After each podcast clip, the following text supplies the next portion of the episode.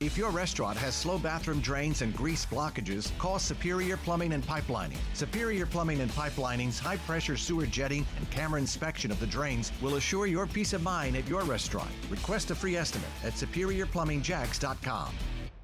Broadcasting live from the ESPN 690 and Jar Levine studios. This is Action Sports Jax on ESPN 690 with Brent Martineau and Austin Lane. Happy Thursday, everybody. Action Sports Jax on ESPN 690. Austin Lane preparing for a fight in the cage. He's out, as you may know. We won't have Austin until Tuesday when he comes home with a belt, with another win in the MMA. Brent Martineau will be with us here in a second. He'll be live at String Sports Brewery. And I'm Casey Kurtz. I'll be with you from 3 to 6. I'll also be with you, Action Sports Jax overtime. 6 to 6.30 right here on ESPN 690 and going to go 6.30 to 7 stream only. So if you're listening on the radio right now and you're thinking i really want to hear that extra 30 minutes you got to jump on youtube twitter twitch facebook as well. Just search espn 690 you will find it. We'll be stream only from 6.30 to 7 we got a lot going on on a thursday because at 7 you can flip your tv to fox 30 and you can see jaguars all access That'll be with Brent Martineau, as I mentioned, at String Sports Brewery. So go join Brent, watch the show live. You can watch this show live here in a couple of seconds when Brent is with us. And then on Fox 30 and right here on ESPN 690 as well, you can hear or watch Thursday Night Football. And what a matchup we have. On paper, is it great? No. Because I think most of us know or assume we know what's going to happen in this one, and that's going to be Mac Jones and the Patriots are going to beat the Atlanta Falcons and Matt Ryan. But man, Mac Jones is something else, huh? We obviously have Trevor Lawrence here, and we are happy about that. But Mac Jones is something special, and we're going to get to see that on the national stage. Like I said, you can watch it on Fox 30 right after Jaguars All Access, or you can hear it right here on ESPN 690. Brent Martineau, are you at String Sports Brewery, and are you ready to talk some sports? Yeah, baby, I'm here, uh, ready to roll. Even talked to my mom on the way over. We got a little traffic, had had a little issue with the traffic today, but not bad as I thought. I thought you'd be kind of doing the first 15 minutes or so. I was ready. So, uh, you were ready? oh, yeah. Ready to rock and roll? Short notice? Oh yeah, I had a golf picks update. Uh, by the way, I'm winning. Humble Oh. brag. Um, Is I had. Scheffler winning the tournament? Uh, no, he's T9 right now, All right. and uh, Harris English, by the way, T15. So you're close behind me. Luke List T43. So All right. Uh, that's Austin's pick of Luke List. All right, uh, go push any buttons you need to push. I'm ready to roll here from String Sports Brewery on a Thursday. We do this every Thursday. And uh, we'll have Jaguars All Access coming up at 7 o'clock on Fox 30 as well. So had really nice turnouts here at String. String's doing fantastic. Uh, they More and more people know about it, and um, the crowds have been really good uh, here in Springfield. So come on out if you haven't been yet. If you haven't heard about it, uh, make sure you come on out. And a little bit later on, Brent buys a beer if there's a spot on the board. Uh, that will happen uh, as well. Shaq Griffin joins us later tonight on the TV side. Uh, but we will talk plenty of Jaguars today as uh, James Robinson was back out at practice and uh, the Jaguars getting ready for the San Francisco 49ers. You know, you look at the 49ers, and this is a game, if you go way back now, that scared the heck out of me for the Jacksonville Jaguars because the defense of the Jags was playing such bad football. Well, now you fast forward, and I'm like, okay, well, maybe the defense is playing good enough football uh, to offset what Kyle Shanahan and the uh, San Francisco 49ers might do. I think Shanahan's very good at scheming plays. I think Shanahan owned the Jaguars defense even in 17 on Christmas Eve, if you remember, when the Jags were good. Now, there's a couple of things about that game. One, he was very used to uh, that kind of defense that Gus Bradley, Todd Wash, everybody ran. He knew it. His Robert Saleh ran it. They ran it uh, in San Francisco. They had run it in Atlanta, I believe, uh, as well when he was in Atlanta. So he had gone against that. He knew the weaknesses to that defense. And so I think that made a little bit of a difference uh, back then. And the other part of it is uh, the Jacksonville Jaguars had essentially clinched that day. Somebody lost. I don't know if it was the Titans that lost, but they had clinched the AFC South. And so there's a little bit of does this game really matter? And uh, it didn't at the end of the day. So I, th- you know, that's one small sample. But we know Shanahan can scheme up pretty good. I mean, look what he just did to the Rams the other day, and I think he did a masterful job. I also think Shanahan and and and Lynch have gotten way too much credit for what they've done in San Francisco. Uh, their record does not speak volumes about, uh, well, maybe the way everybody wants to pump those two guys up, and myself included. We've had that conversation in the past. Are they really that good? Look at the record. Uh, sooner or later, injuries or no injuries, you kind of are what your record says. They thought Jimmy Garoppolo was going to be the guy. They paid him to be the guy, and he's not the guy because they just drafted a new guy. so, how much does Shanahan really know? How, how good he? How great is he? But he's still dangerous, in my opinion, going against the Jaguars. But now there's this renewed faith in Joe Cullen and this defense, what they've been able to do. And I kind of love the chess match of this football game coming up on Sunday. And I didn't know I would. Uh, in the first half of the year. But now you've got Kyle Shanahan, that offense that looked like it was cooking on Monday night. Uh, they've got everybody getting back and healthy. And they've got uh, Trent Williams playing unbelievable football at the left tackle spot. Jimmy Garoppolo is doing just enough. Aiyuk can be dangerous, even though he's really not a main threat. Deebo Samuel is one of the best receivers in the game right now. Uh, if you look at the numbers, they're all adding up to say that too. And uh, then you got Kittle back, and Kittle being back really stretches defenses out and uh, makes them think about another uh, person. And Jags over the years just haven't been good at tight ends anyway. Uh, but now you got Joe Cullen, who we wondered if it was just a great scheme against the Buffalo Bills. Uh, because of his time with the Ra- uh, Ravens and what they had been able to do in adopting that, uh, you know, schematic game plan, well, I think it was more than that. I mean, they got off to a bad start against a team that was totally different than the Bills in the way they approached the offense in Indianapolis, and then they really settled down, made adjustments, and played good football. So I think it's safe to say they've played good football over the last month. They've played really good football over the last two weeks, especially. And you wonder now, is this something you can rely on here in Jacksonville, that the defense is going to be pretty good? I don't know if it's going to be great, but it's going to be pretty good. And that sets up this chess match I think we have uh, coming up on Sunday between Shanahan and Joe Cullen because Austin said it over the last few days and over the last couple of weeks, and I asked Urban Meyer a little bit about it too. It's like, yeah, players are playing better, but Joe's done a pretty good job of scheming things up and changing it around. And what Austin said earlier this week is, you know, they're running games and stunts and getting the best out of that interior and some of these players. That's why Taven Bryan's playing better football. So, you know, will he be able to do that again? This will be a different team than, say, Indianapolis, a different team than Buffalo. Uh, the chess match is really interesting to watch. The one thing that should scare you as a Jags fan from a defensive perspective is I think we will see way more crossing routes than we've seen in the last couple of weeks. And that has been an Achilles heel. Maybe even more so than like the tight ends. You know, in the old defense, the 4 3 defense, again, the Gus Bradley, the Todd Wash defense, the tight ends were holy cow, right? I mean, it was unbelievable. But now in this defense, this year especially, the thing that has really bothered the Jags is, are the crossing routes.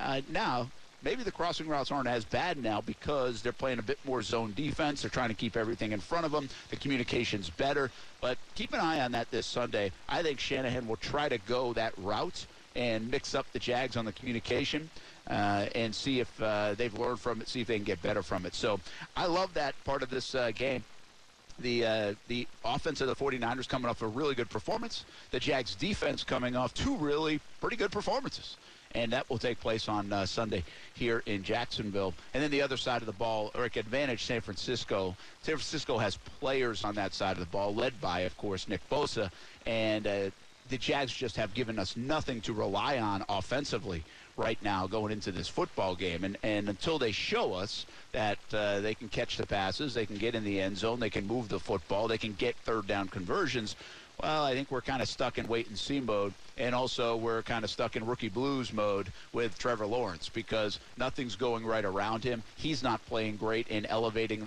at least making up for all those mistakes, and uh, he's got to do a little bit of that. So uh, we'll see. I do think, and I said this yesterday on the show, I think in these last eight games, the offense of the Jags will get cooking a little bit. I think they'll start to go a little bit. And I think they're going to be way better than they've been in the last three weeks. In fact, I think they'll hit like a peak performance over like a three week stretch at some point in these last eight games.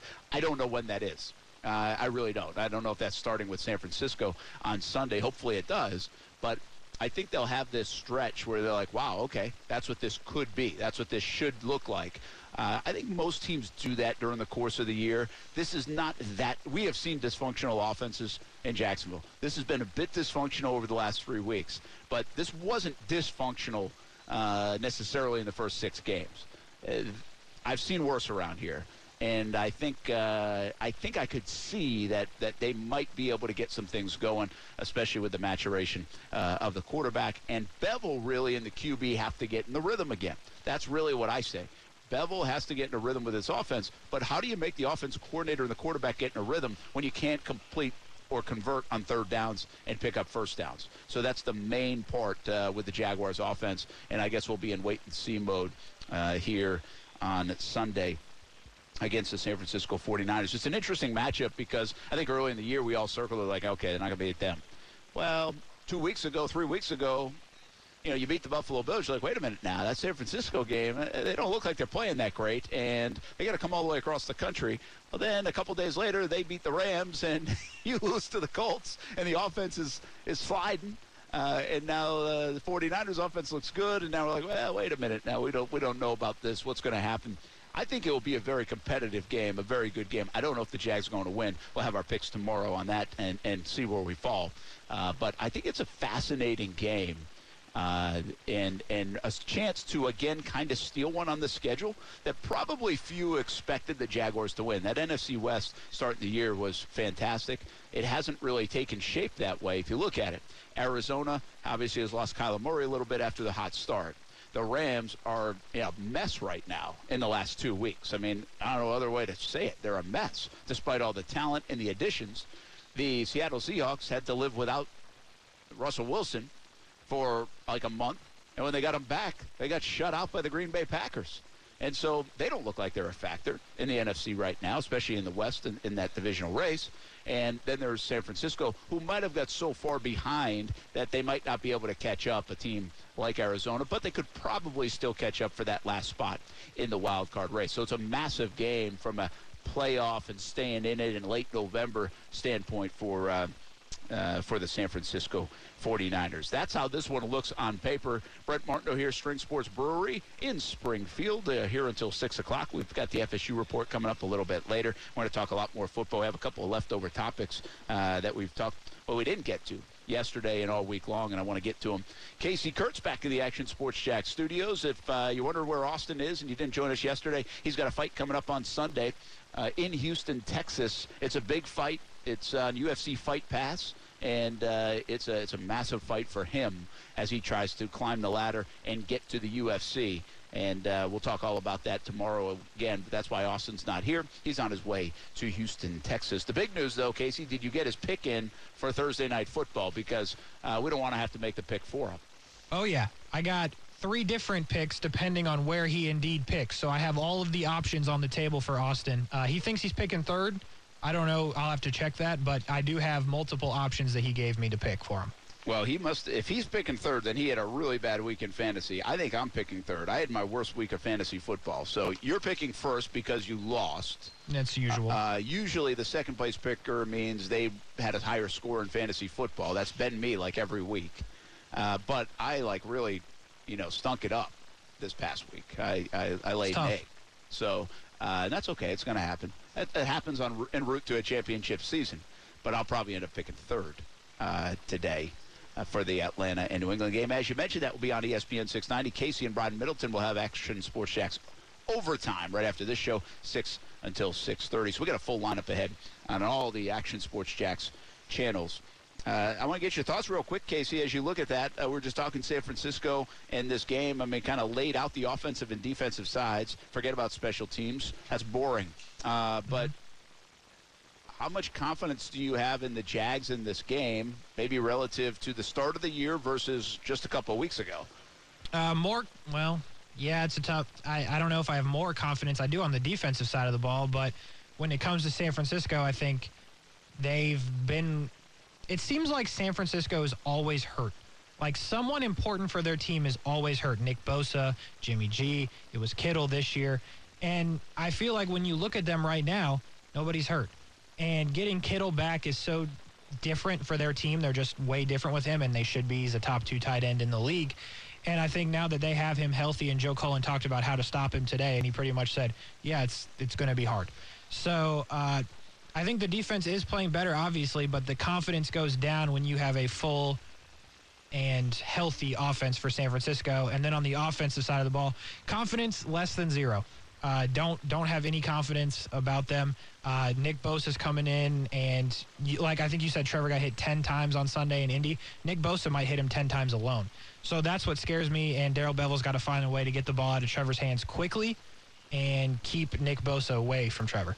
Yeah, uh, well, yeah, obviously you got to protect them, and, and they have to design some things to help, like Jawaan Taylor out. I think uh, uh, Taylor has been very iffy again uh, for the Jags. It feels like that side has been more leaky than the other. Now, word has Ben Bartch is doing pretty well. I think the Jags look at their offensive line, they look at the sack totals, and they're like, hey, they're doing a pretty good job. They're doing a better job than you think, than people think.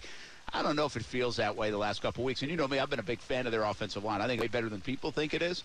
Um, and and relative to the rest of the NFL, it's not as bad as people think it is. so I, I, think there's a lot to like about their offensive line that doesn't always jump out at everyone. And the first reaction for any football team that's not good is your offensive line stinks. And I don't think that's the case. Like I don't think that the Jags offense right now stinks. The Jags offensive line, I'm not sure if they stink. Uh, in fact, I don't think that. But Jawaan Taylor has not played consistent football, and you just wonder on every play or a play that Trevor rolls right on, or, or is he going to make his block? And I would think Bosa will try to somehow or another find himself move around and get matched up with Taylor and uh, a couple of times. And on those plays, you better be careful. So uh, I think I think it'll be interesting on the Bosa side. What I think is more fascinating is can the interior of the Jaguars defense continue to get push and then impact Jimmy Garoppolo, who he can be mobile, but I also think he can be flustered. And uh, they made it very simple against the Rams for Jimmy Garoppolo. Can the Jags muddy that up a little bit? They did it against Carson Wentz. They did it against Josh Allen. I mean, can they do it three weeks in a row? And again, that defensive interior, whatever the games and stunts and things that they're running on, on that defensive side, it's working. It's it's led to two of the best games ever by Taven Bryan. Malcolm Brown's playing good football right now. You're noticing it. De- DaVon Hamilton with a sack last week in a big spot too. So. Uh, and then, of course, that allows Josh Allen and and and uh, others to, to get going. And Josh Allen, Trent Williams, that's going to be a fascinating matchup because Trent Williams, by all accounts, is playing like the best left tackle in the league this year. Uh, and the Jags, you know, a lot of people wanted the Jags to go after him, and uh, they did. If but only. San Francisco did, and yeah, but I don't. Like you say, if only. I mean, is Cam Robinson playing that bad? Like, as Walker Little and Cam Robinson cost the Jags? I don't feel that way. Like, No, I, I mean, no. I'm not saying Trent Williams wouldn't be better. I'm not saying those guys are them. But I also don't sit there and look at the Jags offensive line like, man, that left tackle has been a real problem spot for the Jags this year. No, I, I agree with you, but I think when you had all this cap space and you still have it, and you have a guy that you're saying is playing the best left tackle in the league, it has to be an upgrade. Not not to say Cam Robinson's playing bad, but if you've got a guy who's doing it the best in the league, I'd rather have that. Yeah, if you had the money to get him. Yeah, well, did. they had the money to get him, and and they ended up spending the, the money on Cam in terms of the, the franchise tag. So they're spending a lot of money this year. What they did not do is commit themselves like you would have had to do to Trent Williams as a as a whatever thirty something year old left tackle for multiple years. And so they did not commit themselves to multiple years. And and I will give the Jags this: you've got to know where you're at, right? Like in your build, if you will. And they are not in a place where they're like, hey, we're a left tackle away from boom doing this, or we're a this guy on defense away from going to the Super Bowl. Well, I think I feel like Trent Williams is that kind of guy that San Francisco's like, hey, we got good players. Let's go get this guy. Let's sign him up. Let's let's make sure uh, he's here because he could help us put us over the top. And I just don't think the Jags were there. Now you got to protect the rookie quarterback, but let's be honest. Again, that left side has done a decent job. Actually, I would say a better than decent job of protecting the rookie quarterback. Uh, and I also believe the rookie quarterback has done a nice job of helping out the offensive line uh, at times. But that's a heck of a matchup now. Trent Williams and I mean, you. If you talk about two guys playing at their highest level right now, Oh yeah. I mean, I'm not sure you can find a better matchup across the NFL. No, I mean, now granted, I'm not going to pretend to know how every offensive line is playing in the NFL, but this comes, I mean, being able to see Josh up front and what he's done the last two weeks, yeah, it, it seems like an obvious matchup. And to your point about the interior, pass rush. I mean, Alex Mack is their center, but I'm not going to pretend to know how their guard play is. So you're right in that aspect. If you can keep getting that push on the inside, Josh Allen will be able to eat. But hopefully, it's entertaining, and we can see Josh Allen get past Trent Williams, and then we can see the battle all day long. I do think, to your point, it's going to be fascinating. Well, here's the deal, okay? Uh, this is one of those games. That two, two weeks ago against the Buffalo Bills, Josh Allen might have made the Pro Bowl. yeah. Right? I mean, Yeah. in that game, I mean, he had an interception, he had a fumble return, he had a sack. He was all over the place. Uh, he, he had quarterback hits, and, and, you know, I think last week, I think he had 10 quarterback pressures, I think it was. I think they said 10. It's a lot. I think it was 10. That sounds like a lot. I think I read that right, though. That's two That's hands all- worth. I mean, he's all over the place. I, I, think that's a lot for a game. And uh, if he can now go have a big day against Trent Williams, who's playing at an elite level, who's going to probably be a first team All Pro or, or Pro Bowler. yeah. Well, here's another ex- a chance to punch your ticket to the Pro Bowl, and maybe start to get some All Pro recognition. If you're if you're Josh Allen, now he's got to get some bigger numbers to get in that conversation. But you get my point. This is a statement kind of game, a signature kind of game. He already had it against Buffalo, but there's a chance a couple weeks later to back it up again. And Josh Allen is feeling good about himself. He's uh, walking around with a with a swagger again, and he's playing excellent football. So you can I can bet uh, you this: Shanahan's got his eyes on number 41 when he watches that tape. He better. So, and if he's uh, not, he's in trouble. Yeah, and, and so it would be really cool to watch this, and really cool if if Josh can can get the better of Trent Williams a few times, because it, it and make some impact plays, because that will do another. I mean, again, you're talking about a guy's stock who can continue to go up and up. And uh, coming off a couple weeks ago, everybody now knows who the Josh Allen of the Jaguars is. It's a good Uh, point. well, a they good could- Josh Allen. Yeah, they could know his name again uh, coming up on Sunday against San Francisco. By the way, the the fact is there are two good Josh Allens. Yeah. One's better than the other, though. You know.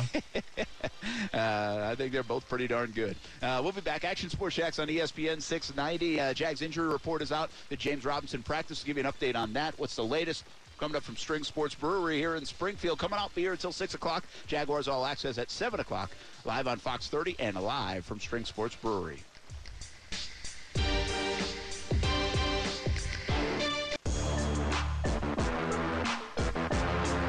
As, the, the season, we were going to get better and better. You know, un- unfortunately, it took a little longer than we wanted, but I, I just think that's that's really helping. And the guys are getting a feel of one another, how to rush together in terms of talking about pass rushing, how to rush with, with one another. Like you get have four great rushers and everyone's doing their own thing. Nothing works. It takes it takes four to get to the quarterback, not just one. You know, you can have a great rusher and they, they chip them, but when all four start doing what, what you know the plan wants them to do, and, they- start doing that. And the big thing again, I think, we're being physical inside, and that's really helped. That is Joe Cullen, Jaguars defensive coordinator. Over the last couple of weeks, really has been a star for this football team. And uh, there have been times where it didn't look good. They couldn't get. This comes on the heels of 12 men on the field. A couple occasions had to call a timeout. Some of the communication looked off. Uh, a lot of miscommunication. We're wondering about the development of a guy like Tyson Campbell. Uh, we, you know, wanted to see Andre Cisco. I mean, those questions go away when you play better football. I think people still want to see Andre Cisco, by the way, but uh, uh, it's really, you know, they're not going to see that right now because the defense is playing well. There's no reason to make any changes, uh, and that's good to see. I mean, it's good. I, I think that's coaching. I think we're seeing coaching. I think overall, we always want to be like, blame the coaches, blame the coaches. Like everybody right now is blaming Sanjay Lal because he's a terrible receivers coach. You know what? I don't think Sanjay Lal is doing a great job. I don't think how you could say he's doing a great job. But why fans and everybody always goes to the coach when these guys are getting paid pretty good money to play the game the right way, like and make plays? Why do we always avoid the player in these conversations? Like, is Marvin Jones not playing as well? Laviska Shenault certainly is not playing as well. Like, I have a hard time believing Sanjay Lal is telling a Laviska Shenault to not run the correct route a couple of times against Indianapolis. Yeah, that I would mean, that would seem like something that wouldn't happen. Uh, we just go right after the coaches all the time. And listen, it's part of it. But it's so easy to just say it's the coaches. Mean, Laviska Shenault has played pretty good football for this football team. He's playing awful football right now. That's on Laviska Shenault as much as it is about the lack of development from a guy like Sanjay Lal, in my opinion. So, uh, again, he's the, he's the easiest one right now because the receivers are not playing well. And by the way, outside of Marvin Jones and Laviska Shenault, like, who's Sanjay Lal working with? A guy the Chargers cut, now the Jags just cut, and Tyron Johnson. Jamal Agnew was a defensive back a couple years ago. That's true. um, uh, who else we got? Laquan Treadwell, Treadwell. who the Vikings wanted, and, and, and by the way, Treadwell might be playing pretty good right now. You know, and, and overall, I mean, he's not playing great, but he might be playing pretty good. They cut him. Uh, who else? John Brown. Who else have the Jags had? John Brown. We haven't seen yet, so we'll see. But I mean, he's playing. He he's got four guys that I just mentioned that have been cut from other teams.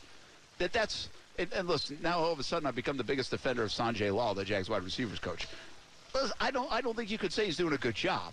But the easiest thing to do is just be like, it's a coach, coach, coach. So where am I going with this? Well, I think overall, in, the early part of the season, it was like Joe Cullen's not coaching well. Co- Joe Cullen, what's he doing? Like he can't do this. He's a why did they go first time defensive coordinator? And well, we also knew the Jags weren't super gifted with talent on the defensive side of the football this year. Like we thought they might have got better, but they're not going to be great, even if you had Bill Belichick coaching the defense. So I think we blame Joe Cullen for some of that. Now I do think the lining up issues, the communication issues, that does stem from coaching a bit, from on a defensive coordinator level and down to the positional coaches, because you just can't have that at this level. I mean, you can't have 12 guys on the field. I can imagine. I can't imagine that they don't coach that up, but maybe they relay the play in, the communicate uh, too late. The play in isn't isn't. Um, uh, fast enough. There are there are things that you could blame the coach for. I believe in those instances. So the moral of the story is, if we're going to do that, to some of the coaches when they play well, we better acknowledge the coaches. And I actually think it's pretty clear as day right now that the Jags defense is getting better compared to the first month of the season to this last month of the season. Now there are some lulls in there. The first half against uh, Seattle wasn't very good, but overall over the last month they have really played better football. And I think in the last two weeks, I've really noticed it on the coaching front, like with the game plan. They outsmarted, outcoached, outschemed the Buffalo Bills a couple weeks ago. They didn't necessarily do that Sunday. I didn't see that against the Colts, but they adjusted, and uh, they played better. And they allowed like eight yards rushing to the best running back in the league right now, not named Derrick Henry because he's hurt, over the last three quarters. Like I think that has to go to some coaching. Now, I will give 90% of it to the players because that's what I do. I think it's on the players uh, usually. Um, but I, I do think we have to acknowledge the coaching in this instance, especially on the good side, because I think Joe Cullen has adjusted, and I think Austin's talked about it. Like he is doing some different things on that front to create opportunities, and that's just from a schematic standpoint. And listen, that's what they're paid to do. I mean, they get paid good money to do that, but I think we have to acknowledge when they're doing that a little bit. And uh, I think Joe Cullen uh, certainly is. And I'm fascinated to see him go the rest of these eight games because I really thought the Jags defense was just going to be really not that good all year. Uh, can they be better? Yes, because they could get turnovers. Like they could, they're doing some good things, but they could get more turnovers. And if they get turnovers, they have a chance to really help this football team win and help the offense get going over these final eight games. That's what I got my eye on. Uh, I will say this now. One more thing about the defense for now, and I think it was in camp that Joe Cullen said when asked, "Can you double your sack total from 2020?" And their sack total was an abysmal 18. And he said, "Yeah, I think we can." Well, they're at 16. What, what's their record? Two and seven. 16, nine games in. Now I don't know if Joe was factoring the 17th game or not, but they're at 16 sacks with eight games to go. Last year they had 18 sacks the entire season in a 16-game season. So, and, and I'll tell you this, Casey, I bet the numbers on pressures and QB hits and other things are even high, like higher than last year by a lot. Oh yeah. Well, like, the sacks may not even be coming as much as their play has indicated they're affecting the quarterback. If Right. you know what I mean. Like, they only had one sack, I think, last week against Carson Wentz, but he was doing the whirly bird, throwing it left-handed a couple of times, and throwing it up for grabs a little bit, where the Jags, you almost thought they would have a chance to pick it off. So. And those don't count as sacks, but they are impacting the quarterback, especially the last couple weeks. Yeah, uh, the sack count was one. The left-handed throws from Carson Wentz count was two. So Was two. if that if that tells you anything, but yeah, uh, I think they get there, Brent.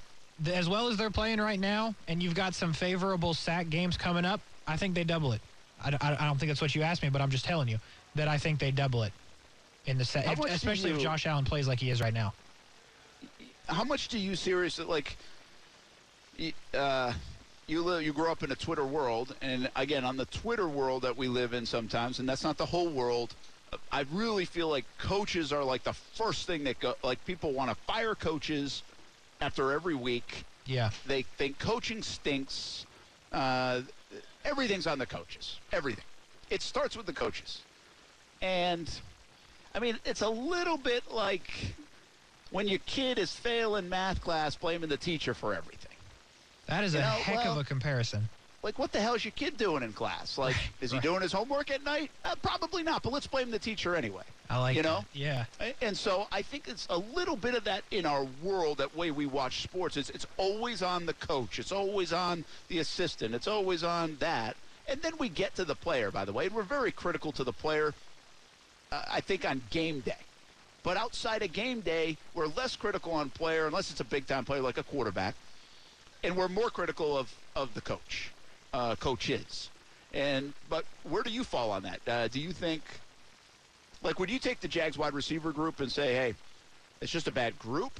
Sanjay Lal's not a good coach. Uh, and by the way, there is some evidence to, like, why did Urban Meyer bring in Sanjay Lal? If you look at his history, it's not like he's coached Pro Bowl wide receivers and got, like, unbelievable seasons out of these guys. It's a fair curiosity and I think a fair criticism to go back and look at the resume a little bit.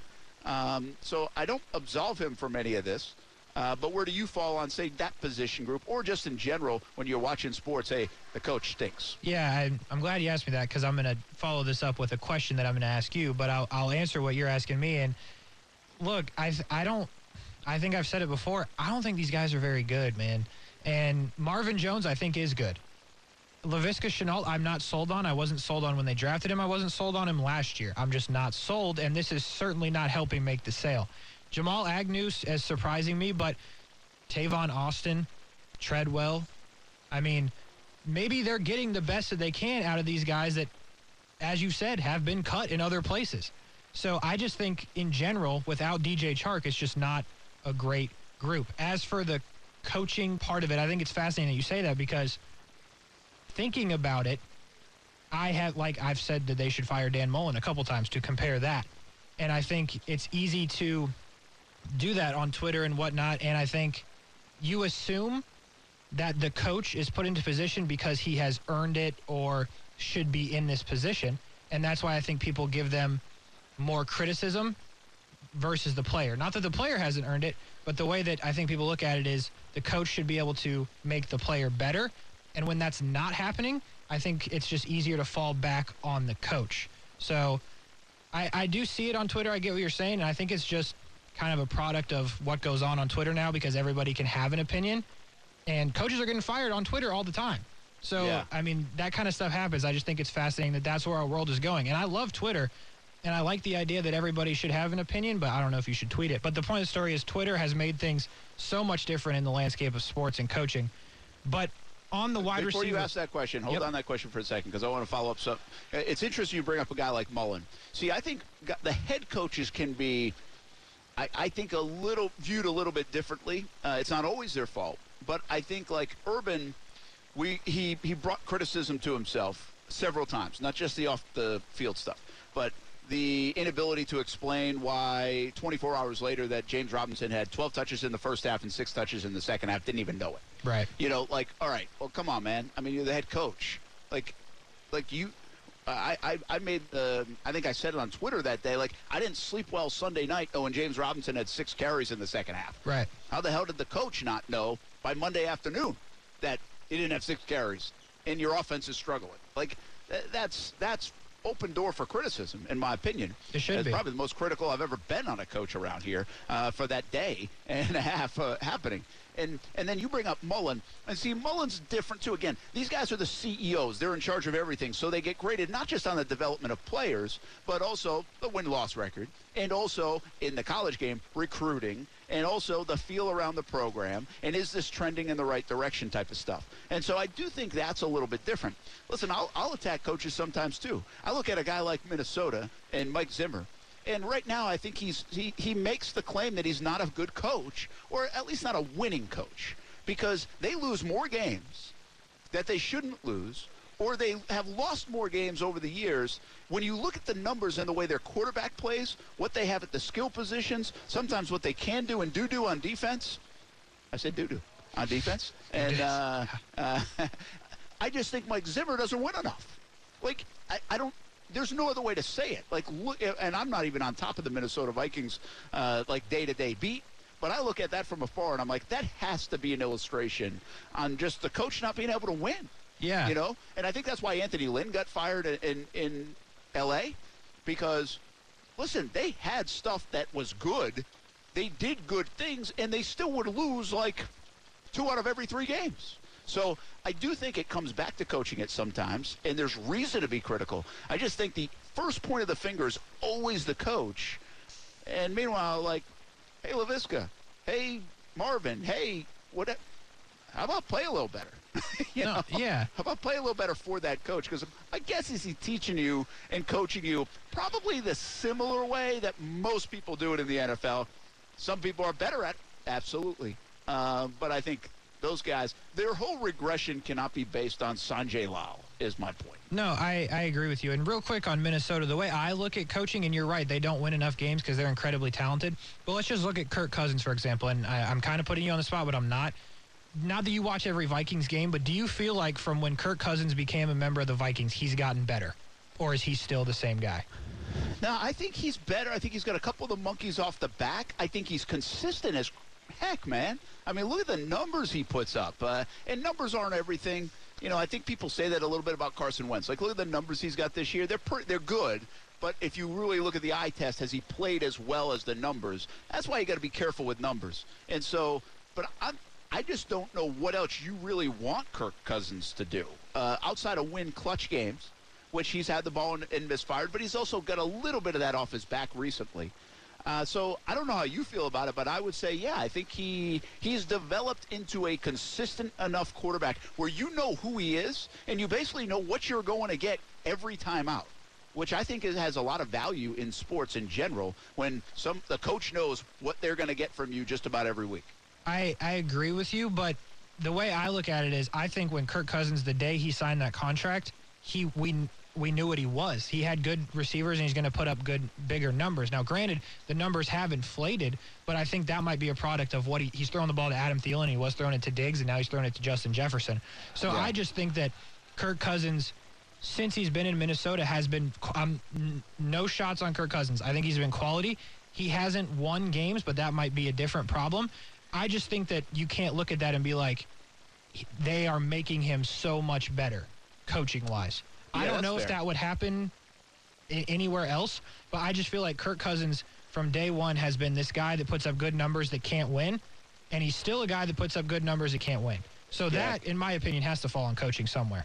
Yeah, probably, but Cousins might be an enigma too, in the sense that you know what he's pretty good. Look at the numbers; are going to add up. He might be a little Stafford-esque in this regard. That yeah, Good you can point. put up the numbers, you go see, but can he win and can he rally grown men?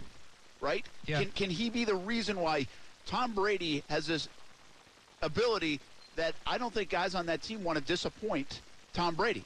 I think Aaron Rodgers, there are players on both sides of the football like I don't want to disappoint that guy. Like I I want to play for that guy. I want to win for that guy. I want to win with that guy. Yeah, sure, Minnesota wants to win with Kirk Cousins. They don't not like him, but I think there's a difference there, and, and that's like this thing that you can't measure. Stats don't cover QBR, uh, whatever. It doesn't do that. So uh, I think that's what really the hope around here is, uh, and maybe you're seeing it in New England too. Mac Jones might have that, you know, where hey, he, he has an ability to raise the level just by his actions, body language, what he says, how he practices. Those are all things that we don't see when we're watching it on TV. I think that's a lot of what we've heard about Trevor Lawrence, quite frankly, is that guys want to play for him. Now, it'd be nice if they'd make a play for him. That would help. It would help. but uh, I, I, you hope that, that your quarterback has that. And, like, I think Derek Carr has developed a little bit of that over the last year and a half more so than he had early on in his career. And I don't know if guys often develop that trait. Uh, but I think that was a little bit of a problem go all the way back to like a Jay Cutler. Like he just didn't have that gene, you know, Yeah. where it was like, yeah, man, I want, oh man, I want to play for Jay today. And and I think that's why it came. We've talked to so many people that play with Jay Cutler. Like he wasn't a bad guy in the locker room, but it came across that way. Sure. And I think that was just one of the narratives because he couldn't win. And Cousins has these narratives too because he doesn't win enough or win big enough. But every coach would sign up for Cousins' numbers and production from that spot Yeah. without question. No, so I- I think you're it's right. An inexplain, it's an inexplicable thing at times, you know, um, and sometimes have you know what they call it? Quote the it. it. And I- I'm yeah. not sure Cousins has the it. That kind of describes the it. Hey, don't lose your question. I know you got one on the receivers. We'll do it on the other side. String Sports Brewery uh, from Springfield. Action Sports Jax on ESPN 690. Got a busy day ahead up until 6 o'clock here on ESPN 690. Brian, Middleton, and Casey will take it for Action Sports Jax overtime until 6.30. 7 o'clock, Jaguars All Access on Fox 30 from Strings. And then later tonight, we've got the Patriots and Falcons rematch of that Super Bowl. Oh, let's relive that. Uh, that's on ESPN 690 and Fox 30 as well. Good night ahead here on the Action Sports Jax family of networks. It's just continued emphasis. You know, we, we really work on it every single day, and uh, you know, it's sometimes I think you, it, you know, it can be almost a self-fulfilling prophecy. Sometimes if you harp on something too much, you know, then you draw too much attention to it. But like I say all the time, all these guys are professional catchers. They're receivers for a reason, and their job is to catch the ball. So we expect them to catch it, and then we'll do everything that we can to help them. You know, all the all the drill work we do that every day, um, and you know, it just it, it's got to be something that can't get in their head either. That's Darrell Bevell, Jags offensive coordinator, is welcome you back live from Strings Sports Brewery in Springfield on ESPN 690, Action Sports Jax on ESPN 690. Brent Martineau, uh, Austin out the rest of the week as he gets ready for his big fight on Sunday in Houston. Uh, Casey Kurtz back in the Action Sports Jax studios. Stuart Weber probably dropped by in just a little bit. There's some big high school news today, and of course we got the playoffs uh, second round here in Northeast Florida coming up uh, tomorrow the it was interesting to hear what Bevell just said there. I think it can get in your head, and like I even said this last night on TV. I probably said it yesterday on radio, but it can be a dangerous narrative. Drops. You know that was the narrative coming out of uh, Cincy camp on Ja'Marr Chase. Yeah, that's right. Now he turned it into, Yeah. okay, that was wrong. Yeah, he did. So you can turn it around, but you can get in your own head on it. I mean, I think you really can. Like a lot like it. I've seen this before. They've talked quarterbacks out. Don't make a mistake. Don't make a mistake. Don't make a mistake. Don't turn the ball over. Don't turn the ball over. And then what happens? Well, you throw it six yards every time because you're afraid to make a mistake. And a guy's got a rifle arm, Blaine Gabbert, and he never throws it down the field right. because he's afraid to turn it over.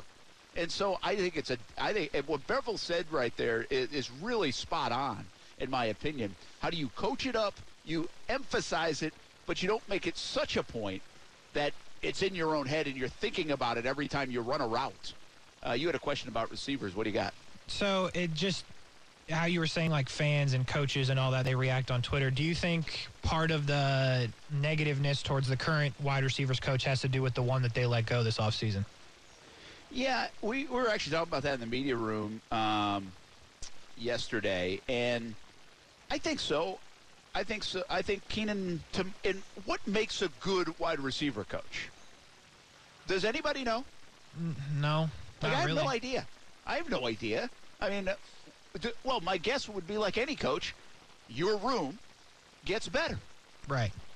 Well, I think over the time they had a room that he coached up that got better, that at times played very physical because that's the way Keenan played back in the day.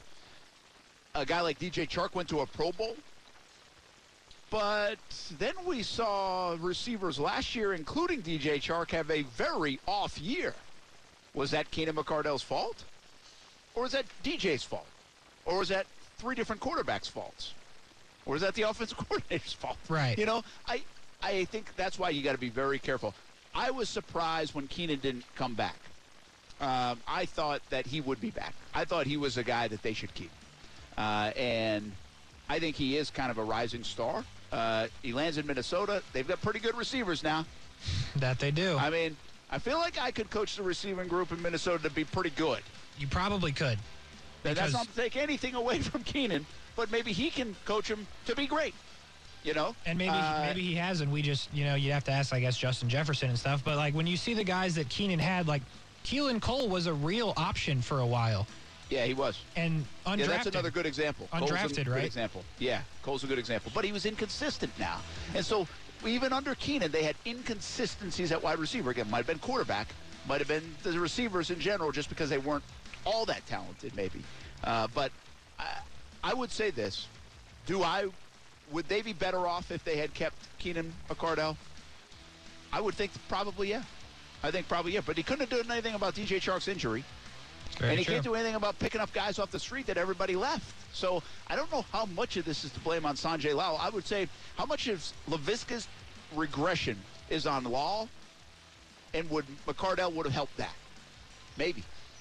I don't know. Maybe just keeping him in the slot will help Laviska Shenault. They're going to try that, I think, this weekend. All right, we got to take a break. We're live at String Sports Brewery. More football talk on the way. Plus, some big high school news happening today. That is uh, coming up at the 4 o'clock hour on ESPN 690.